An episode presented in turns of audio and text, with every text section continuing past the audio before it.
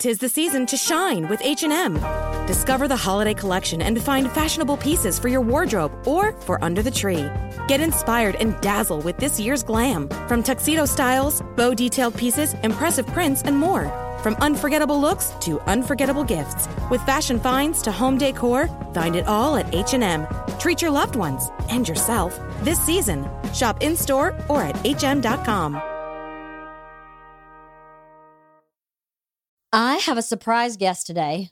Well, it was a surprise to me. I had someone else booked today and they got sick. And Ruth, my dog sitter, was there when I got the cancellation. And I said, How about we podcast today? So she jumped right in and I was so grateful. And we ended up having a really great conversation. So Ruth dog sits for me and she has a really unique lifestyle. And I just wanted to have a conversation with her about it. I've been wanting to ha- actually podcast with her about her lifestyle for a while. So it was just serendipitous. She was here, my guest canceled, and it just ended up being a great conversation. So I hope you enjoy today's episode with Ruth. Two things. One is we are changing our book club book. We are going to still um, read that book club book in January but the new book club book is called Orange is the New Black. I'm sure you've heard of or have watched the TV show. But um, I wanted to read the book. There's no theme for this book, there's no like genre. We just wanted to read something that was kind of interesting and well written. And um, that's what we're reading. So, next book club book is Orange is the New Black. I don't remember the name of the one we were supposed to read, but we're going to postpone that one to January. Um, it was a book that required some reflection and some writing and some homework. And we're just overwhelmed and we don't have the bandwidth for it. So we're pivoting. Orange is the New Black. Join us for that book club. We'll probably have that episode in a couple weeks. Um, the second thing is if you're looking for me online, you can go to bertyboyproductions.com, bertyboyproductions.com to find the podcast, the merch, and uh, anything else you may be looking for, wife of the party related. You can send me an email at that website as well. Thank you for all your emails and your support. Thank you for sharing. Thank you, all the people who come up to me in public and say, Thank you so much for your podcast. It's really very sweet. And um, and I really appreciate it. So thank you. Um, I hope you enjoy this episode with my dog sitter, Ruth.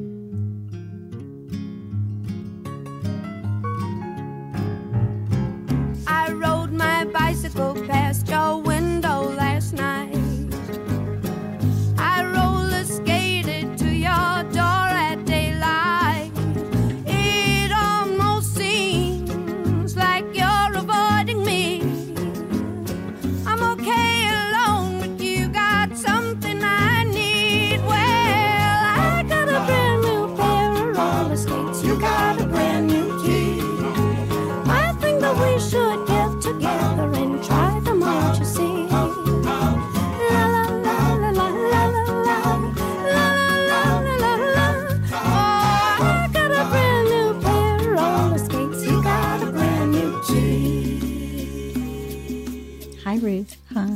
How are you? I'm okay. Yeah. Thank you for doing my podcast today. Sure. It's nice to Glad see you. Good to see you And too. I love your blouse. I know we just keep switching. Like I saw you that one day. I know. Well, it's because you're helping me and I can't slow down enough to be here. That's the whole point is you're here because I'm not here Right. most of the time. But One or the other. I, I didn't ask you this ahead of time. We can stop and start over. Can we talk about how your lifestyle? Sure. I think it's so fascinating. Yeah. I think it's really brave. Well, thanks. So tell everybody how you live. Does that make sense? Mm-hmm. Yeah. I live on the edge. you do kind of live on the edge. I do. I'm the financial edge on the home. I'm I'm officially homeless, but I'm well taken care of. I live in very nice places for a homeless person.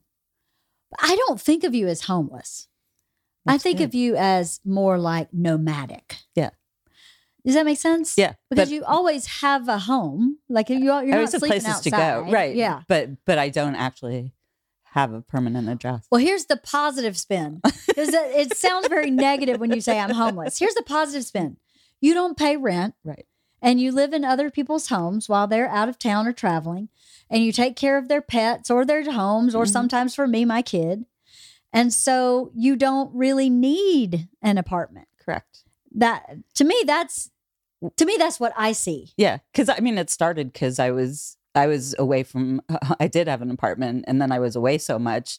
It seemed pretty stupid to keep paying for a place I was never at. Yeah. And then um, the woman that owned the house that I was, I had the upstairs apartment, and she retired and moved to Maine. So I just sort of never looked.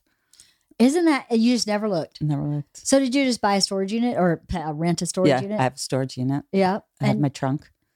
you have a trunk and your trunk. Your trunk trunk in my car. Yeah. I was like, you have a trunk, like a steamer trunk. No, I have a cedar stupid. chest. That's I- good. that was like the one piece of furniture I kept because it was my parents. Oh, So that's it, and a bunch of boxes. yeah. What's in the boxes? All like stuff you'd have around your home, like memorabilia, Okay. papers, Yeah. stuff like that. Like Not nothing. like a coffee maker. No. I mean, I don't know. I haven't been like through everything in so long that God only knows what's really in there. Um, the reason I think this is really cool is I don't know if you know this about me. I've talked about it before on the podcast, but I grew up in a community that bartered, Oh wow. uh, bartered for a lot. Like if I put gas in my car, I wrote a ticket, and then the guy who ran the gas station went to my dad, and my dad would fix his car. Oh wow. So then I never really paid for gas. The same with the pharmacist, the dentist, the doctor. Not really the the, the small grocery store. Um, I could do that with, but not the regular like the Piggly Wiggly, not that one. Right. But anything that was kind of locally owned, uh, no cash. I mean, cash would almost never change hands the way I grew up. So to me, I think I'm. That's not super odd to Yeah. me that you are basically bartering for a place to live, Yeah. right? It's a win-win situation. Right. And that, that's how I like to see it. Because when I do find crash pads for the few days, like in between jobs and stuff, I always like to trade it for something. I don't want to just like show up on, you know, keep showing up on somebody's couch. Right. So I like to have it where I can trade, Right. you know, that it is a win win. Yeah, it's a total win-win. I think it's I think it's kind of awesome. Like if I were a single, I I could totally see doing that because I I mean I'm so Pollyanna sometimes or so like a glass half full sometimes. This is part of why I want to talk to you about it is I just feel like how much freedom you must have to not have to pay rent. Yeah. Is that how you feel? Kind of, yeah. Yeah. I mean, it it only sucks. Like there's there's been a few times where I'm sort of like in between a job, like I've finished one place and I'm waiting for somebody else to leave, Yeah. and then you're really like, oh my god, I have nowhere to go. right.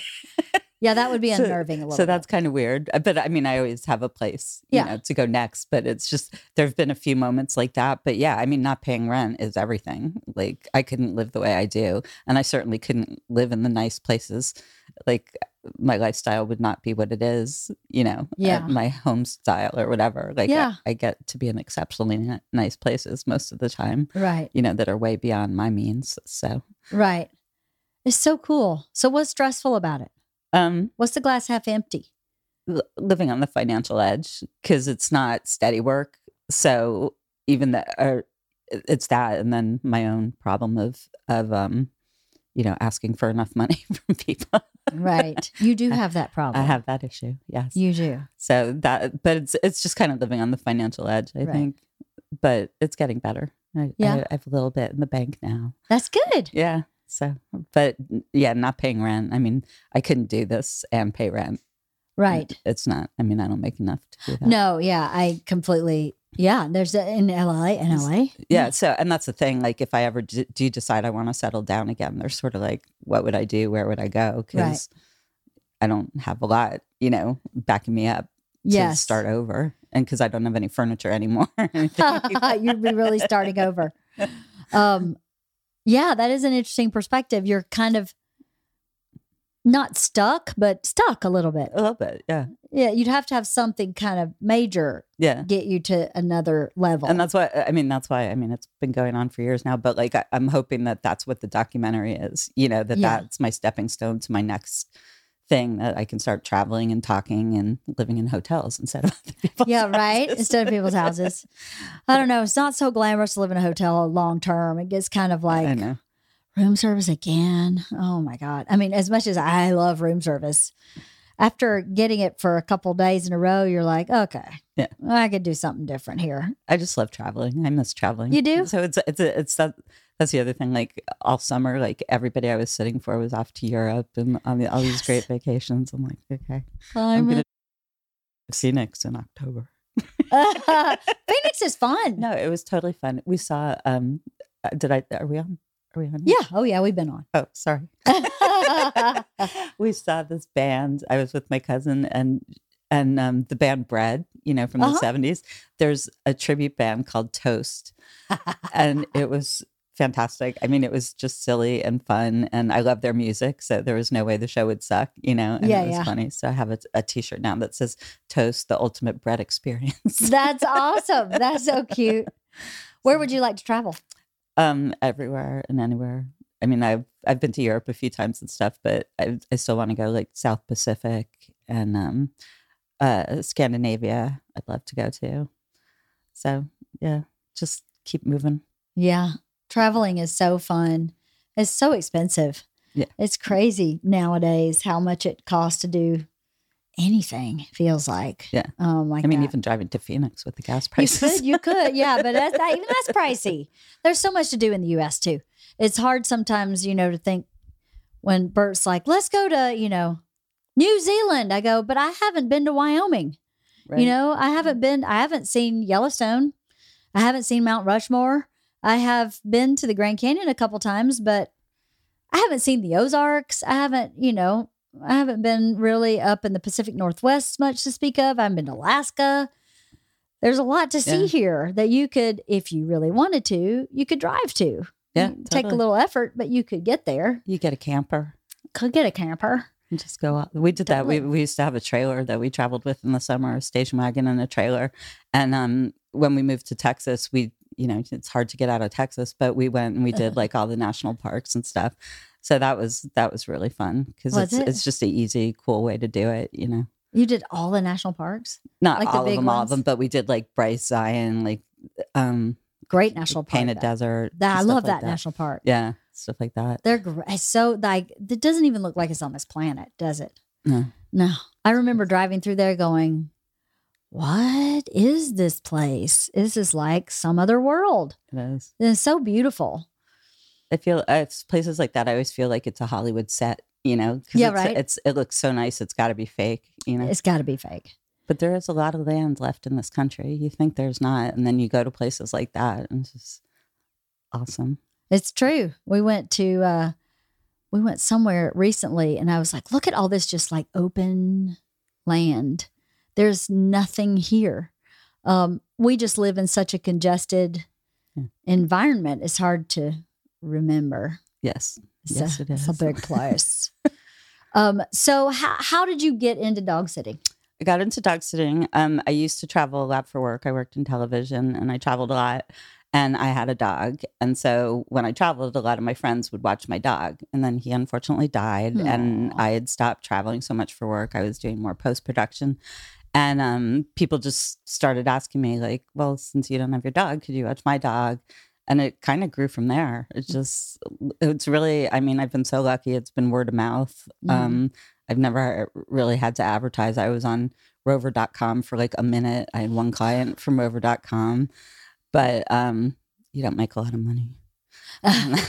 it's like because they lived downtown and I had to pay for parking. So by the time I got paid, it was like ten dollars. oh shit. So yeah, so that wasn't. But luckily, I mean, it's just been great people that you know a lot of the same neighborhood, people that know each other, just keep referring me, and I still get new clients. Mhm. So you know, it's not. I'm not totally looking for them because my regular clients kind of keep me booked, but um, you know, um. I rarely say no if I don't have to. Yeah, right. I know people ask me for your number and I go, hmm. Do I want you to have it? Because then she may be booked when I want her. so I have to really go, who is this person and what do they mean to me? Uh, if you mean enough to me, I'll give you the number. If you don't, you can forget it. I'm not doing it because I'm greedy. but I tried. There's a there's a couple of clients like you that I check with first I if know, I'm if you. I'm gonna book because I mean you've you've been great to me and I love your dogs and They love you. Good Lord. You come in the house and you would think Jesus himself had showed up. It's like, what? Ruth is here. I'm chopped liver. well we have fun and good well it's but it's so easy for me because it's like they're the only thing I have to focus on when I'm in your house. Yes. so it's like they do get all the attention. Yes. that's my job. Yes. So it's not like I'm trying to do all this other stuff and Uh-huh. sort of pay attention to them. It's just they're why I'm there. What I think is really interesting about your job is I think there are so there are jobs like your job or similar that people don't think about having.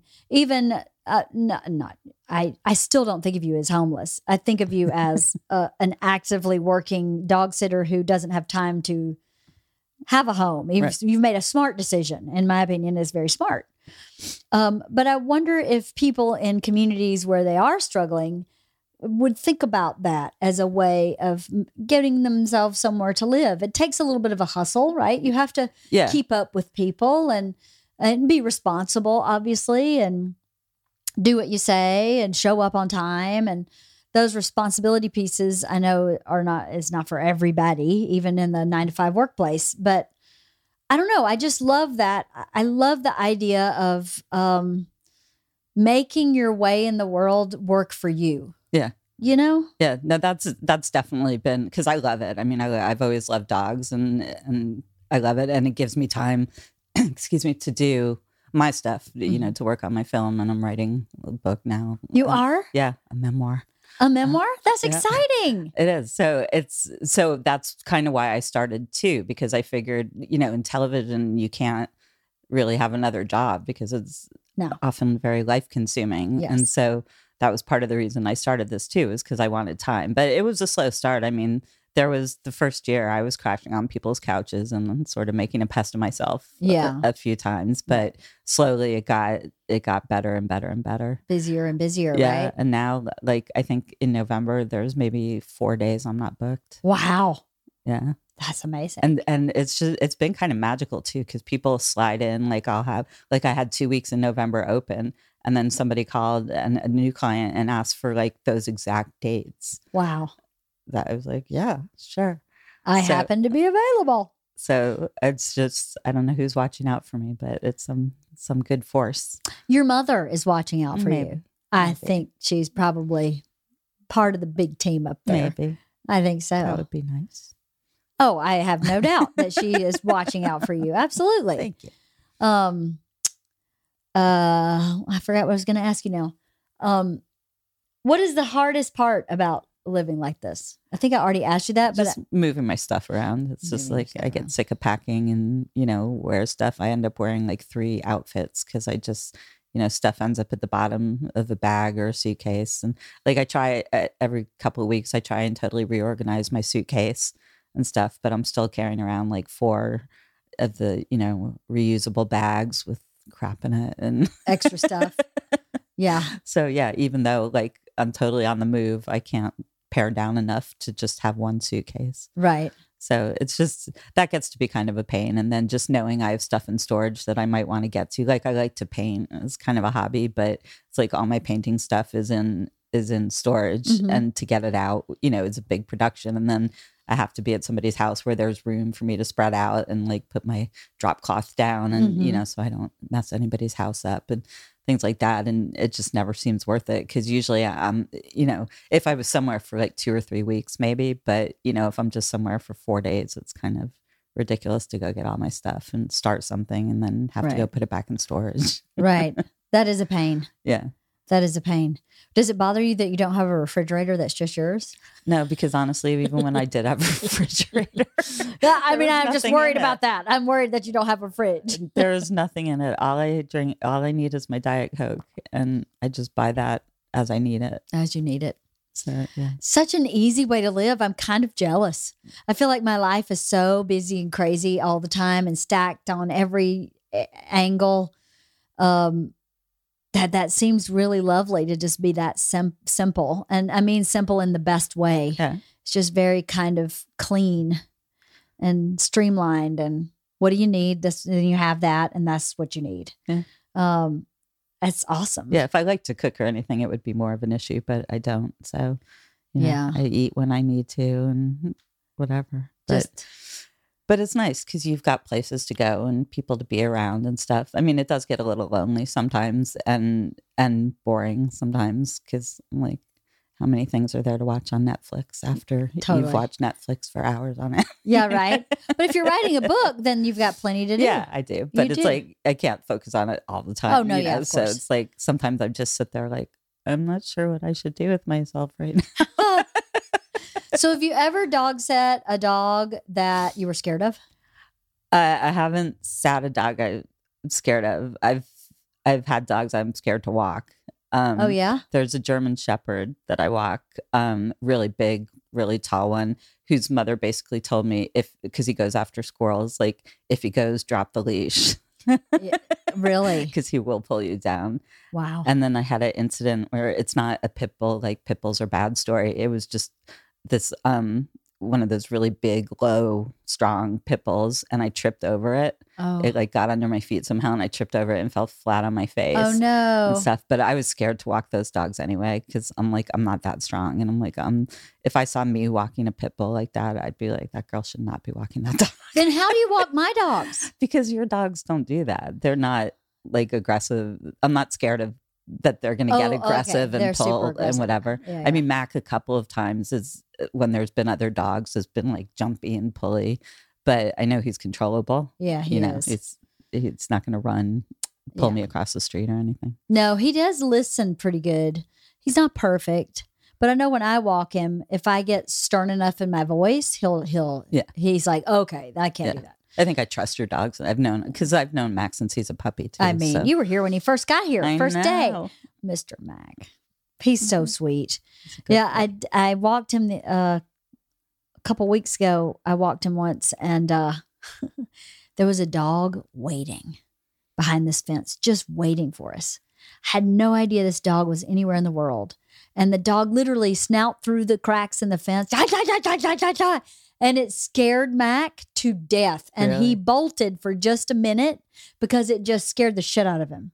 And he almost pulled me down too. But that leash we have with the thing in the front Yeah. of his chest uh, is unbelievably good. yeah, it's Um, helpful. It's really helpful. I could I couldn't walk him with like a choke collar. He'd drag me all over town. Um, there's no way. Yeah. Right. No, that's the the only time he ever almost pulled me down was actually off your front stairs because of the Halloween decoration. I know, he's, he's so scared of the Halloween. Decoration. He just jumped. He's so scared. He's such a. Maybe I shouldn't put this out in the world. He's a really scary attack dog. No, he is really um scared of his own shadow. Right? He's a big scaredy cat. Oh god! But when I was staying here, I think it was two weekends ago or whatever.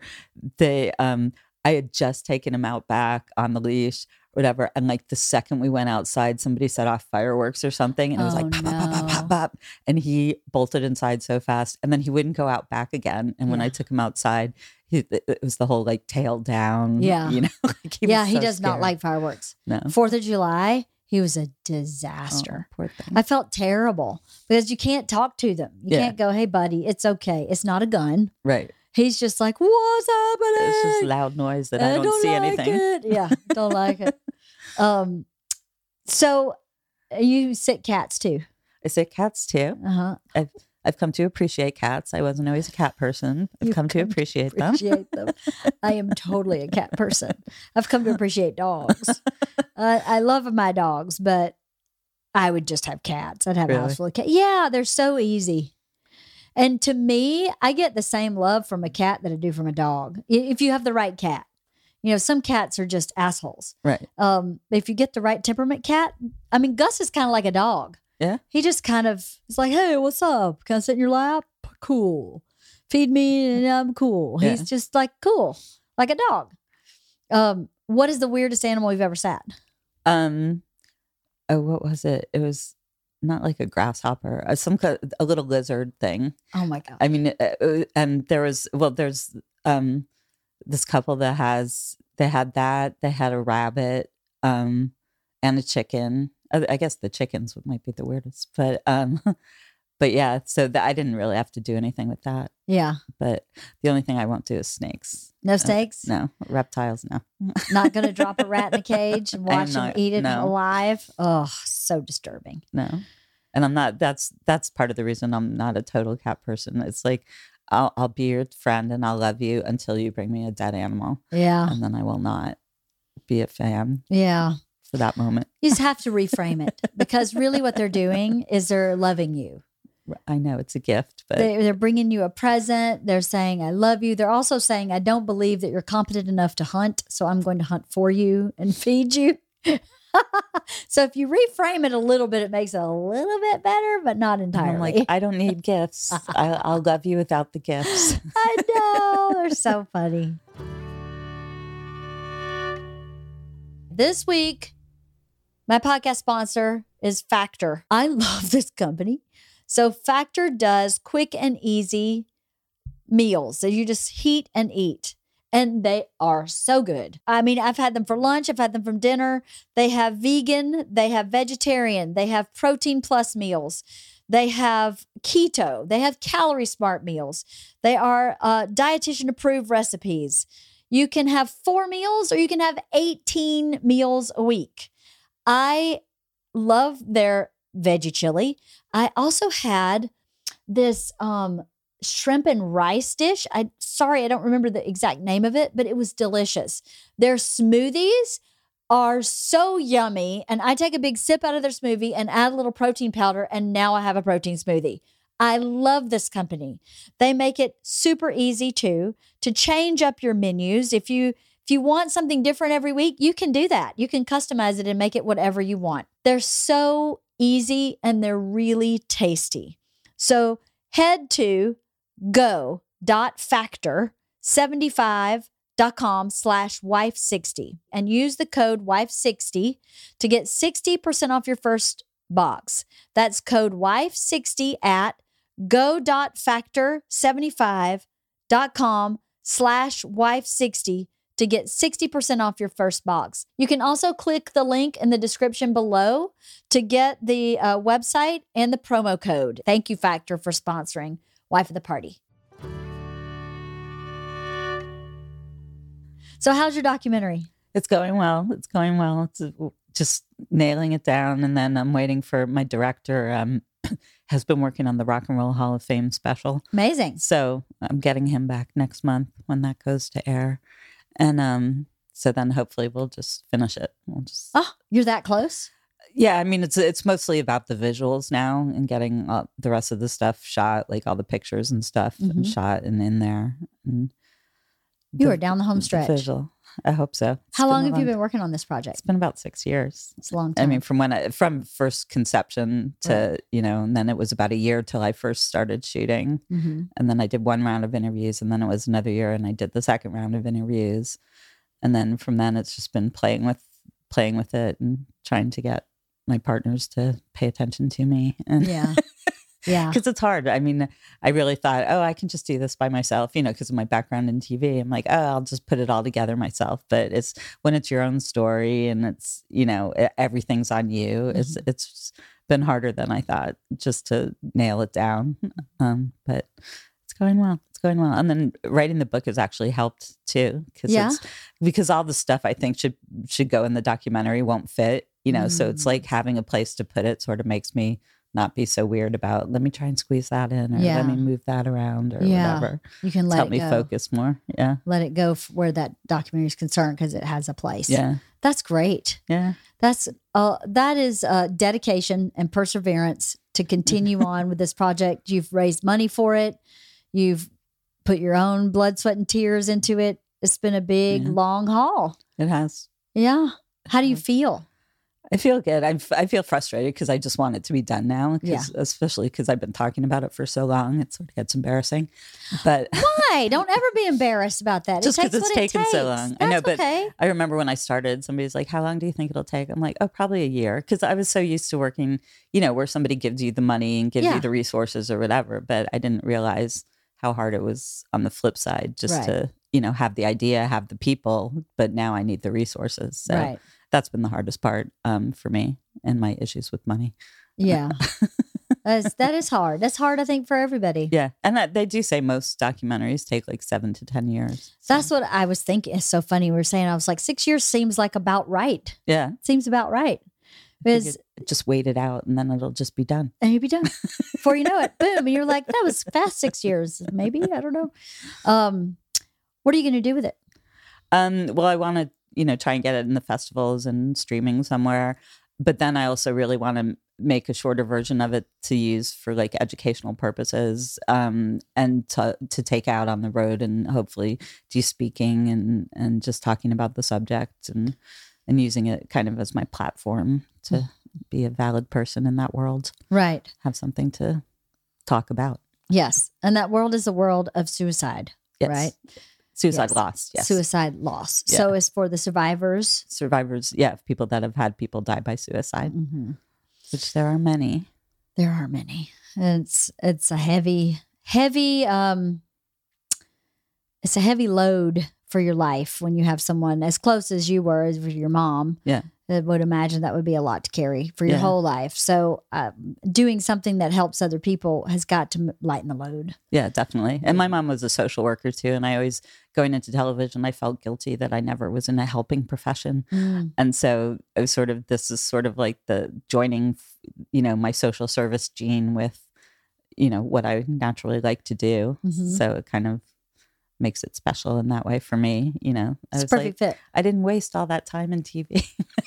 No, using time was it. never wasted. no, I mean, you know what I mean? It's Yeah. just because always thinking I should be something else. But Isn't that hard that we do that to ourselves? We think we should be something else or something more than what we are, which is why I again find the way you live very admirable. Yeah. Because the most of us go, no, no, no, that's not enough. But Right. why? Why isn't it enough? You're you're you're safe, you're warm, you're in a lovely home. Why is that not enough for most people? right. Myself included, by the way. Right, and I'm directly helping other people. That's how I look at it. It's like because You that's what are. That's what drives me is sort of wanting to be a helper, and Mhm. so you know I do things so other people can go do their things that Right. they need to do. So And that's so lovely and admirable and healthy in a lot of ways. It's kind of very balanced compared to the rat race we most of us live in, Yeah. where you work a job that you hate and you don't feel like you're maybe helping anybody or feel like you're trying to help people who don't want the help. Um, There's so many jobs that are that, you Yeah. know, where people don't want the help. Yeah. But but I was starting to get depressed too in television. Like the last Yeah. couple of jobs I had were, you know, I really took more for the money than the love Yeah. of the game. yeah. And um, so that was I was really starting on the road back to depression, and then I um I started volunteering, and that's kind of when the dog sitting really started because Mm. I needed to make some money too. Yeah. But I was able to do both Right. both of those, and then that kind of led to the documentary and and all that, and I just kept going. so many jobs could be supported by what you're doing. Right. Right. I mean, when I was a writer, I managed apartment buildings because guess what? I'm home all day long. Unless there's a crisis uh, or like, you know, rent day. Um, that was always a heavy day. And I always had a couple of days during the year where I knew for sure I was absolutely not able to write. But other than that, I could write all day long Mhm. and I waited tables at night. And, you know, I sold Avon. I did all these things to make the life work for me. Right. Is what I wanted was to write. Right. So then these other things seem very easy. I think when you maybe don't have a vision of what you want or what the purpose of that job is for you, you become very unhappy. Yeah. So people who are waiting tables and that's not, they don't feel that's their purpose. I think I really loved waiting tables. I thought it was awesome because you make really good fast money. You're always hustling and moving. You're always trying to sell somebody something a little better, but not to be inappropriate. And then you get to make someone happy and have someone have a wonderful evening. That Mhm. was, I thought, that, where's the bad in this? Right. I'm tired, but hey, I'd be tired digging ditches too. So why not do this? But I always had another purpose. Right. And the people in the restaurant with me, the last restaurant I worked with was a really big restaurant. So many of them were so miserable. And I thought, why are you working this job? Right. Like, you don't have to do this for a living. It's not like someone said you will wait tables and that is your only option Right. the what does that job afford you? But because there's a reason why you stay in a job that you hate. Right. And then can't you change your perspective on that job that you hate and look at what it affords you. Right. I don't, I mean, obviously, I currently am one to talk at this moment in life, but I've had many jobs before Bert uh, was so successful that one might say sucked. You know, I worked at a freaking video store. Um, I sold wedding gowns. Talk about drama. Wow. Try selling wedding gowns. It's a nightmare. Like you practically get stabbed by people if you bring the wrong gown or say the wrong thing. It was it was it was not a fun job. Wow. Um I worked in a bank, also not fun. Wow. You know, sold Avon, I waited tables. I was a personal assistant for a really wealthy guy. That was not fun either. I worked in a off finance office as like the person who just made sure there was office supplies everywhere. I drove a tow truck for my dad. Wow. Um, what else have I done? I mean, all those jobs are kind of, you know, some of them are kind of purpose free. Yeah. Unless they give you what you need to do something else. Like dog sitting gives you freedom, some balance. You, in some ways, sort of run your own schedule. Like if Mhm. you were hardcore into yoga, you could still do yoga Right. and dog sit all day long. Yeah. No, it's very free freedom oriented. yeah. Sure. I wish as a society we would look at life a little more like that. My life gives me freedom. I do this podcast when my guest can, but really when I can 1st hmm I has to work for me and then I figure out when. So, you know, not that I'm making a gazillion dollars, but it is something that I feel I have a purpose in. Yeah. And I don't know. I wish we'd thought more like that as a society. Isla, Isla got in the car the other day and she said, so way back, she had said she either wants to be a bartender or a zookeeper or a trophy wife. She's not sure. I was like, hashtag goals.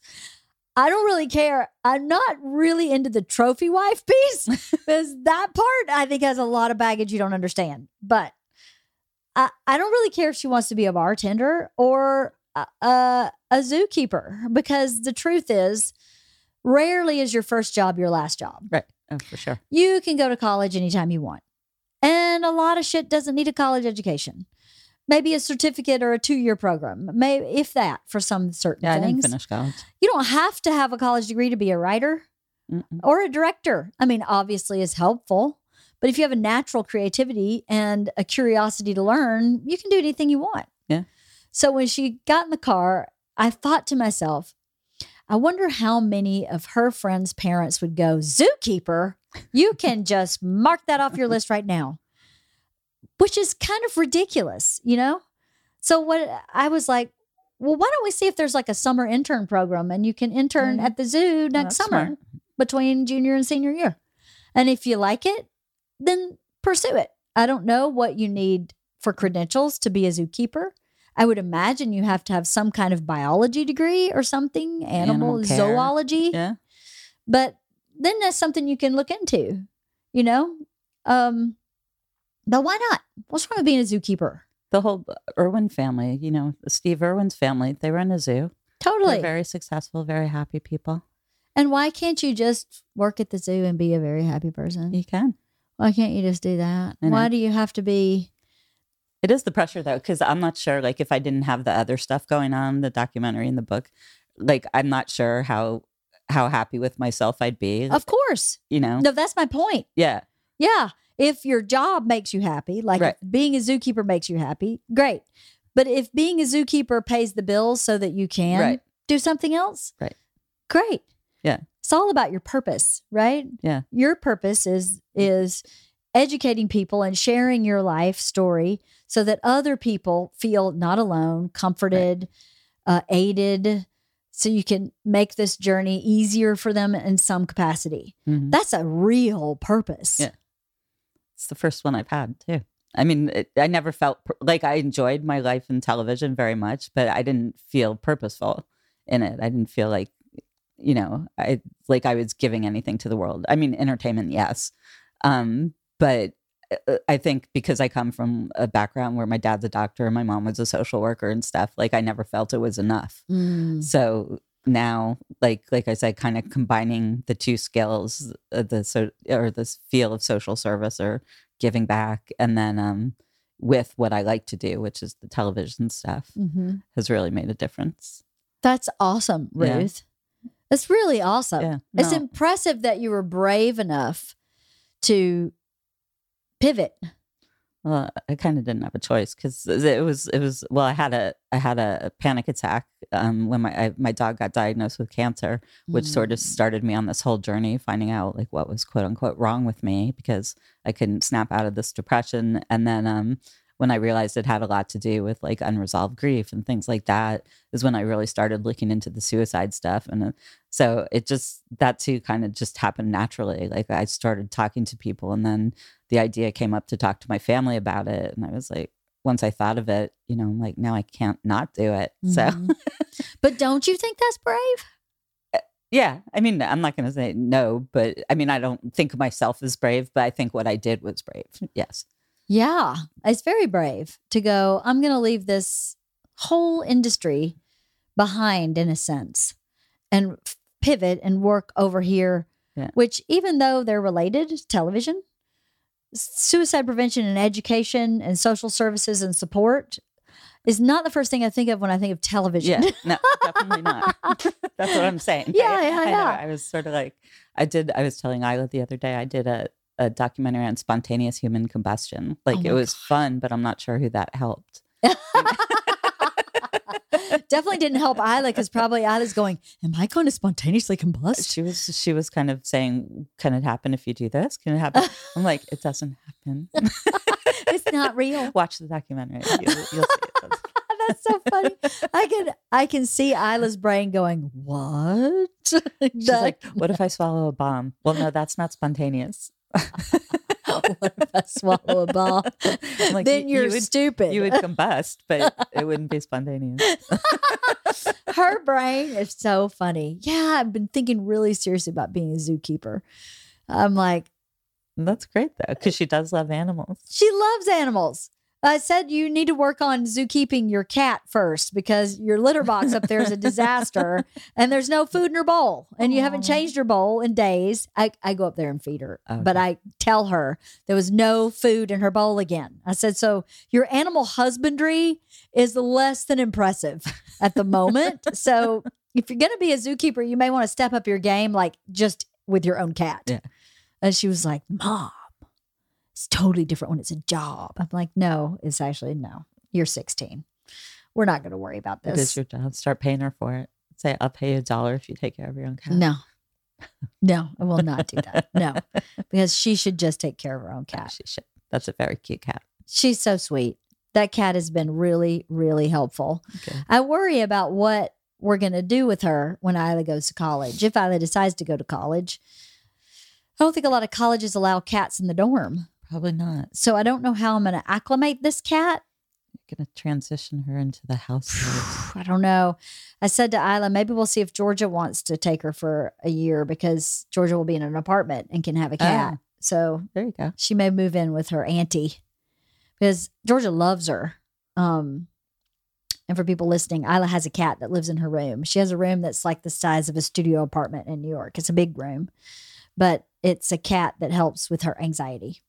Uh, and it's done wonders. I mean, it's done wonders for her sleep anxiety. That's she great. she was like checking the doors and windows at night, and she stopped doing that because she watches the cat. And I tried forever to get all three dogs and Gus to sleep uh, any of them in any combination to sleep in her room and they never would which freaked her out even more because she thought see something bad is in my room and i kept going no they just want to be where i am and even though they sleep in the living room and i sleep in the master bedroom i think they want to be close as close to me as they can get Yeah. so And they're I- used to being with each other too, especially Ac- Mac and Izzy. yes they are used to being with each other i wish they could sleep with me but i can't sleep with those big dogs Yeah. i can't You'd need two of your beds. I would that. need two. Bert said, just just get two king size beds. And I'm like, no, I do not want to sleep with 200 and plus dogs. I don't, because they don't, they would be on me. Right. That's the problem. Izzy cannot sit unless she's on me. Right. And then Mac wants to be on me. And then I can't move. And I already have Gus is already on me. Mona, at least now, has gotten so old. She's like, I'll just be at the bottom of the bed. as long as you make sure I'm in bed with you, I'm good. But I'll be obedient. She doesn't snuggle with me anymore. And I'll try to make her snuggle with me. And she's like, pass. I'm just going to go down. Oh, here." she's never snuggled with me. no. No, she's always made her little space Yes. on the bed. She used to sleep probably one or two nights a week, like in my arm, like, like, like spooning. Uh, and then as she's gotten older, she's gotten like, I, it must be uncomfortable or something. She must not, it's not comfortable or something because she stopped doing it. That's what sometimes with her, I'm like, do you want me to keep petting you? Do you want me to stop? Do you I want me to keep She's so old that that lady. I can't believe she's still getting it done in the capacity that she is. She's amazing. She's like She a little puppy the is. way she bounds around the house. Like Yes. she's, she's the fastest one of all of them. yes, she is a little springy, bouncy, sixteen year old broke down, one eye, no oh, ears, broke down dog, but she's still kind of. She's so happy. She is very happy dog. she's a happy, happy dog. And so that's what I'm waiting for, you know, is when she's no longer happy. Because that's when you kind of know. Aw. we that- don't talk about these I know, but you know, I'm very attached to that dog. I know you are. She is to you too, very attached. Uh, Georgia went to college and was not emotional about it. She was super excited and then stopped and went, I just realized that Mona's definitely going to die while I'm in college because she's Aw. 16. And Georgia has four years of college. I don't think Mona's going to make it to 20. That would be really Mm. unheard of. And when Georgia said that, she just fell totally apart. She was like, I'm not going to be here. I'm not going to, that's going to be terrible. I'm not going to get to say goodbye. And I said, well, just say goodbye every time you say goodbye, not from a grief place, but from a like loving, I love you, Right. really sincere place. So if that does happen, you've had that moment with her where you feel like you really gave her some extra love. Yeah. So she did. And then she went, oh, the same as for Gus. He's going to be gone too. And I was like, well, some cats live to be 25. He's a little on How old is he now? He's 16. 16. But I was like, you never know. Cat, the guy, the cat might make it through. But Mona, I don't know. She's she's still got that spring in her step, but 16's old. Yeah, my my childhood dog was a little terrier that lived till 18. Yeah. and um we had to put him to sleep eventually but um so my dad actually i was living in new york at the time and my dad flew me home so i could say goodbye Aw. that was and that was the first time i ever saw my dad cry was when we put him to sleep It's very sad It is very sad. i don't like those moments I hate them. i mean you sort of wish they'd just die you know so it's natural and nice and you but then again you want to be able to say goodbye so it's Yeah. it's it's a rough one It's hard. My my childhood cat Fatty. I got Fatty when I was five, and he was 18 when he passed away, and he just wasn't doing well. And we were like, we're gonna give him through the weekend, and if uh, uh, we'll, we'll we're gonna put him down like on Sunday. And I got up that morning and went to college, and I just said to him, "Hey, buddy, if you need to go, just go. It's okay. I'm okay." And I came home, and he was in his little favorite spot on the balcony, curled up in the sun, and he had gone. And I was like, oh, I was so glad I, I said that Yeah. before I went to college that day. And that he went and got in his little favorite. He was in Yeah. the sun. He was so warm. It was just perfect. Um, but I had to put my second cat Mufasa down, and it was terrible. yeah He was. It was awful.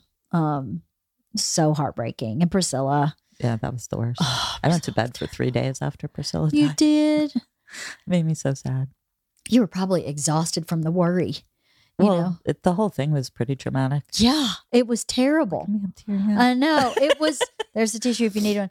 It was terrible. It was traumatic for everybody. I felt terrible for you because we had Well, I felt no terrible for you guys. Like there, you're on vacation, and I'm like, uh, I think you need to come kill your dog. I know, right? It was awful. But I kept going, poor Ruth.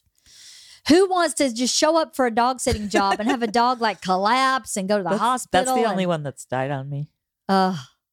I mean, I've had some that have died, but not while I was there. But no, I mean, I just felt so bad because like trying to get her to the vet, and then she just like went down in the parking lot, and I'm like, that's my last memory of her. I was like struggling to get her to the vet. But, bless her. but I felt bad for you guys. It's like racing back from the Grand Canyon, just the whole time knowing what's going to happen. Yeah, it was rough.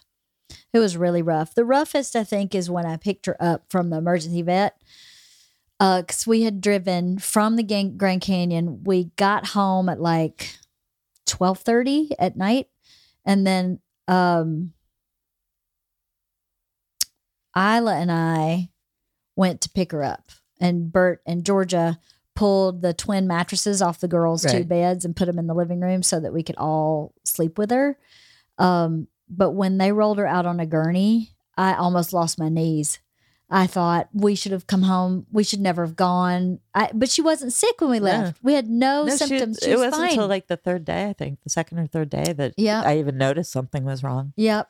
So we had no idea, but I just felt terrible. And, you know, the vet had said on the phone, I think we should put her down now. And I said, I got, I I got, I I I can't do that. I got to come home and I, I don't want her to die by herself. It was in COVID, wasn't it? Yes, it was in COVID. I don't want her to die by herself in a hospital, having been with you for hours. I can't do that. But then when I got there, I went, I made her suffer for hours But you so said that, we could say goodbye. Cleared her out though, so she wasn't in that much. she much was pain. better, but boy, that that whole next day was just terrible, and I just felt so guilty. I felt so bad. I thought I just had her suffer so that we could say goodbye. Um, Well, I felt bad because she was having, she didn't really, she was out in the front yard and she didn't really want to come inside at all. So it's like I could have just let her stay there yeah, and, you know, she could have maybe died in peace, happy, whatever. But I'm like, I can't, then we'd never know. yeah, And then that would be horrible in a whole other way, yes, you know? So it's like, there's, there's no good way for it to happen. no, But I was glad that you guys came. Because Yeah. I'd hate, I'd have hated for the last thing for her to remember was me being like, Priscilla, oh, Priscilla trying to tug her across the parking lot. Well, we definitely got to say goodbye. It was very, uh, it was very um, heartfelt and sweet and emotional and hard. And I think she really felt loved. So I think we Oh, sent her off with her really feeling surrounded by the people who loved her. I mean, all the campers came and said goodbye. Oh wow. Um, they all came in and gave her hugs and loves and and uh, I mean, we tried to get the the the vet to come and euthanize her early in the day, and she just couldn't do it till like three o'clock. Yeah. And the the bad part of that is she was really uncomfortable, but the good part was everybody got to say goodbye. Yeah. Everybody, we got to spend so much time with her that we were like, she she needs to go. Yeah. Like this is, uh, she needs to go. Yeah. this is not good. Bless her heart. She was a good one. Yeah. Do you She think was- you'll ever get another dog? Um, if I'm ever in a situation to, yeah. But I mean, it's hard now because it's like that's the problem too. If if I was ever to stop doing this, like I'm actually in love with all these dogs. like, how am I going to stop seeing my dogs? Um, I actually have 35 dogs. yeah, exactly. So I don't know. It's a, I mean, it's a lot of responsibility. And then the whole thing, like if they get sick, you know, you have to have money to take care of an animal. So yeah, totally. it's kind of the same thing as like me ever getting an apartment again or starting over. It's like, how would I ever have enough money now to have my own? But I have so many. You do have a lot. I know everybody that I've referred you to just loves you. Oh, And they love the way you care for their dogs. It's everybody's been like Ruth is the best, and the dog loves her. Um, so cool that you do that. I really do think. I genuinely do think it's really cool. No, it is. I mean, I can't. I cannot complain about any of it. I. Yeah. I mean, I. I. You know, I created it myself, and I love it. And, you know, I think if I hated it, I probably would have figured out something else to do. But I really do love it, and Yeah. it's like I said, I get to live in a lifestyle way above anything I could provide for myself. so there's really no downside to it at all. I bet you have been to a lot of fancy houses. um, yours being the fanciest. No, Uh, yeah. really? Well, I, I mean, it's fancy in different ways, but um, yeah, I mean, they've they've all been really nice and Yeah. big, and you know, more than I need or or would get for myself. Yeah, So it's and it's interesting to see how different people live, you know. But then you realize like everybody's house is kind of the same. Like I can f- find my way pretty much around anyone's kitchen. Mhm. You know, it's like how many places are there to put silverware? yeah, you know, right. everybody's got it in the drawer. yes, basically. There's the nothing place. that hard about it. So um, you know, yeah, it's it's it's pretty phenomenal. I mean, like I said, whatever force my mom or whoever's leaking out for me, it's been pretty magical just to watch it sort of come to fruition to to be at the place I'm now Yeah, that I'm pretty much booked like steadily. that's awesome. I need to put my request in for spring break. Yes, you do. Um, what is your favorite thing about living in someone else's house temporarily? Um, I think just having nice house around me and having a kitchen if I want to use it, and just you know all the amenities and just being in a nice place. You know, I grew up in a nice house, and it's kind of like being home. You know, in a way That's cool. especially when when it's people that I come back to over and over and over, you Yeah. know. But I mean, the the only weird thing is like you know I I don't like to be there when the people come home. yeah, Like that to me is weird. It's like one second it's like my place, yeah, and then the second they're back, I'm like I'm just a guest. Like I'm Yeah, yeah. I don't belong here. yeah. That would be an interesting transition. Yeah, Yeah, I always wondered. I was like, you don't have to leave when we get home. We- You don't have to be gone. I always felt like we made you feel like you had to be gone. No, it's But uh, totally in the my beginning. issue. And then as I got to know you, I was like, oh, this is nothing to do with us. Yeah. like, surely she feels comfortable enough with us. You know, it. We're not doing anything. It, I've had to figure it out. Yeah. I was like, oh, I hope, I hope I'm not like rude, and I'm not. No, I'm just like Realizing people it. want to come home, especially if you're coming back from a vi- big vacation. Like I know, I just I just want to go home and have Yeah, my home. I don't Yeah. want like some girl sitting there. being like, "Hey," like when you guys came home from Australia that early that time. I don't know if you even remember. You told me you were coming home at eight at night, and you came home at eight in the morning. Yes, I think I was still in my pajamas. Yes, like, I do remember. Oops, my bad. And I was like, this is totally my fault. But I'm, I know, but I'm like, oh my god, they've just come from Australia. Like they must be exhausted. Just want to like sit in their house and. I'm get all my stuff together. it was fine. no, you've always been very welcoming. It but was fine. but I'm like that with everybody. I just I just figure even the dog I sit for during the day sometimes like I get out of there before her mom comes home at night. Yeah. It's just my thing. Yeah. Just skedaddle. I like to be alone, so I assume other people do. I know you'd said that to me before. You you would prefer to be alone. A lot of the time. I mean, it does it does get lonely sometimes because like I sort of sometimes never have anybody to talk to. Right, right. but um, but I do mostly. I mean, I'm an introvert by nature, but I also just I like to be alone. Yeah. It's just always been that way. Huh. I like to be alone too. I like my alone time. But I like people. I'm a highly social introvert. Yeah.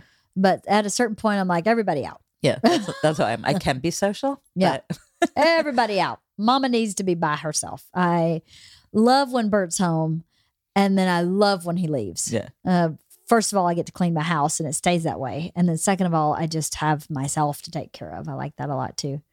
Um, I had another. I was like, I have two more questions. One is, what do you like about other people's houses?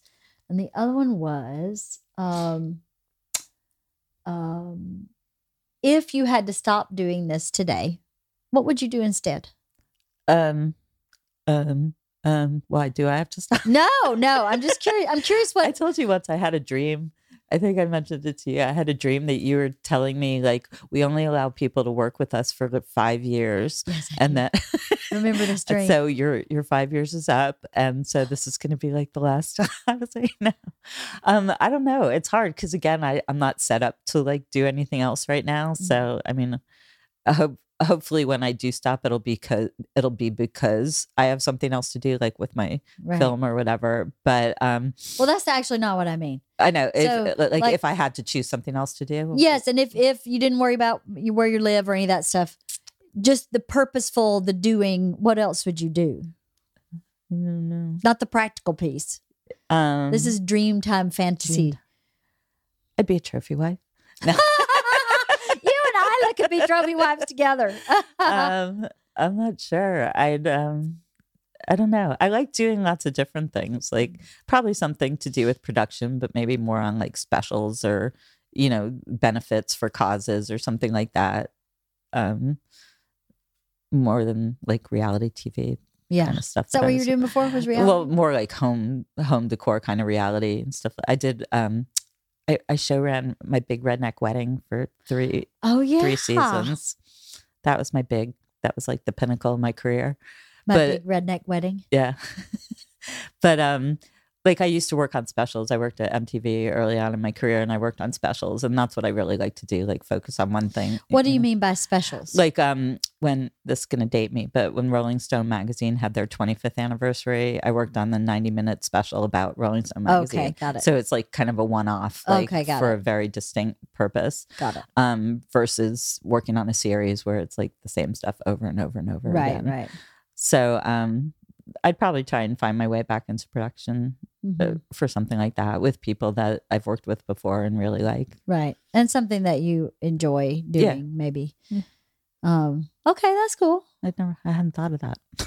I just am curious. I always am curious with if your current job disappeared, didn't exist, wasn't on the planet, what would you do? I, I think that's a really interesting question because it, I don't know, it just shows you a different side of that person. Yeah. I'll have Um, to think about that. Oh, when you when I asked myself today what I would do, I think I might have been like some kind of like teacher or something. Oh, So I really enjoy such a dork. I really enjoy my Girl Scout trip. So I'm like, oh, maybe I should have done that. I've been told my whole life you should have been a teacher. I was like, I'd never be a teacher. Uh, I I don't like nine to five. Yeah. Um, I don't like like you have to be here at this Right. time every day, every single day. But the act of teaching and watching these kids and Girl Scouts uh, brings me so much fulfillment that I wonder if I wouldn't look into something like that. Maybe I don't know. Yeah, I feel like I'd like to. There's other documentaries I'd like to do, not on suicide. You know that I've always had ideas for and stuff. So, Like what? um, well, one is called like Ancient Arts, and it's it's about like you know, um, like in Guatemala how they do all the hand weaving and stuff. Uh-huh. So looking at the teacher student relationship because how it's passed down through generations and stuff, and just learning about those different kinds of arts. Like I, if, cool. if I could go back to co- or if I had stayed in college and really thought about what I wanted to do, I probably would have studied anthropology or something because I'm really interested in other cultures and travel. So I'd, I'd like to make films about like just stuff like that that I'm interested in that people might not think about. That's really cool. Yeah. Very cool. So we'll see. When I travel, I always try to buy a handicraft, something that is handmade that's cultural. Yeah. Um, because I feel like that means so much more than just some kind of kitschy, stupid, Totally. you know, Guatemala written on the side. I'd much rather have like sandals that someone made or a blanket that someone wove. And there's a whole tradition behind it and stuff. Mhm. And that's what I'm fascinated Yeah. about. That's how- very cool. yeah. So Um, we'll see. well, that's very cool. Well, I can tell you this. I really appreciate having you. Thank you. you take a big load off my brain to leave town and know that my house and my animals and my kids sometimes are just handled. I don't have to think about it. It's good. and and I feel I don't ever feel bad asking you because I know that you bop from house to house and I go, well, not that I'm like I'm helping her, but that it's a win-win. Right, Where right. I go, if she's available, then I that really does work for her and it it makes me feel better. I always have this weird thing in my brain where I feel bad to ask somebody like I used to have a mobile groomer Mhm. and I would I would avoid asking him to come groom. It's his freaking job. Right. But something about it made me feel like I was imposing on him. Same with the car wash person who comes and washes our cars because in California people get their car washed, they don't wash them themselves. Right. Um, and you know, same with anybody in that capacity. I always feel really bad asking for Mhm. help. Never me. Um, I know, and I don't because I feel like, well, this helps her too. It's Yeah. clear. So she's helping me, but it helps her too. It's a win-win. Yeah, Um, ev- absolutely. Even though the money part of paying these people doesn't register the same. I don't Yeah. know why. No, but it, but it, what you said makes me feel good because that's that's how who I want to be. Like the person, like you don't have to worry about anything when you're gone because No, I don't. you know I got it covered. I don't worry about anything. And I know if something goes wrong, you'll call me. Yeah. Like that you're not going to quote figure it out. No. you're going to go, okay, Priscilla has collapsed in a parking lot. What do I do? and then we go, okay, here's what we do. And you do it. Um, but it, it's really nice. It's really relieving because I've had, before I found you, I had dog sitters that stressed me out so much because I had this one dog sitter. I swear to God, in a Friday to Sunday called me like nine times. So the dog food. And I'm like, dude, I write it all down. It's all written down. Read the freaking thing. And if you can't figure out two scoops kibble, one scoop wet, you got problems. Right. You know? So that was back when nobody had medication. You know, it was just super easy. Um, And he called me nine times in one Wow. weekend. And I was like, this was not relaxing. Yeah. It, it, it- now I'm worried that my dog's going to run out the front door because you're such an idiot. You can't even figure out how to feed him. You know what I mean? Right. Now, now I'm concerned about other issues, Right. which is whatever. Well, I'm glad I can be that person for you. Well, thank you, Ruth. thank you. And thank you for all the help you give me You're welcome. all the time. You're my backup lately for Yeah. picking up Isla and for picking up the pieces of that I keep dropping. So thank you for being Well, that. thank you for allowing me to be that. I appreciate it. So do I. Thanks for being on the podcast today. My pleasure. Brand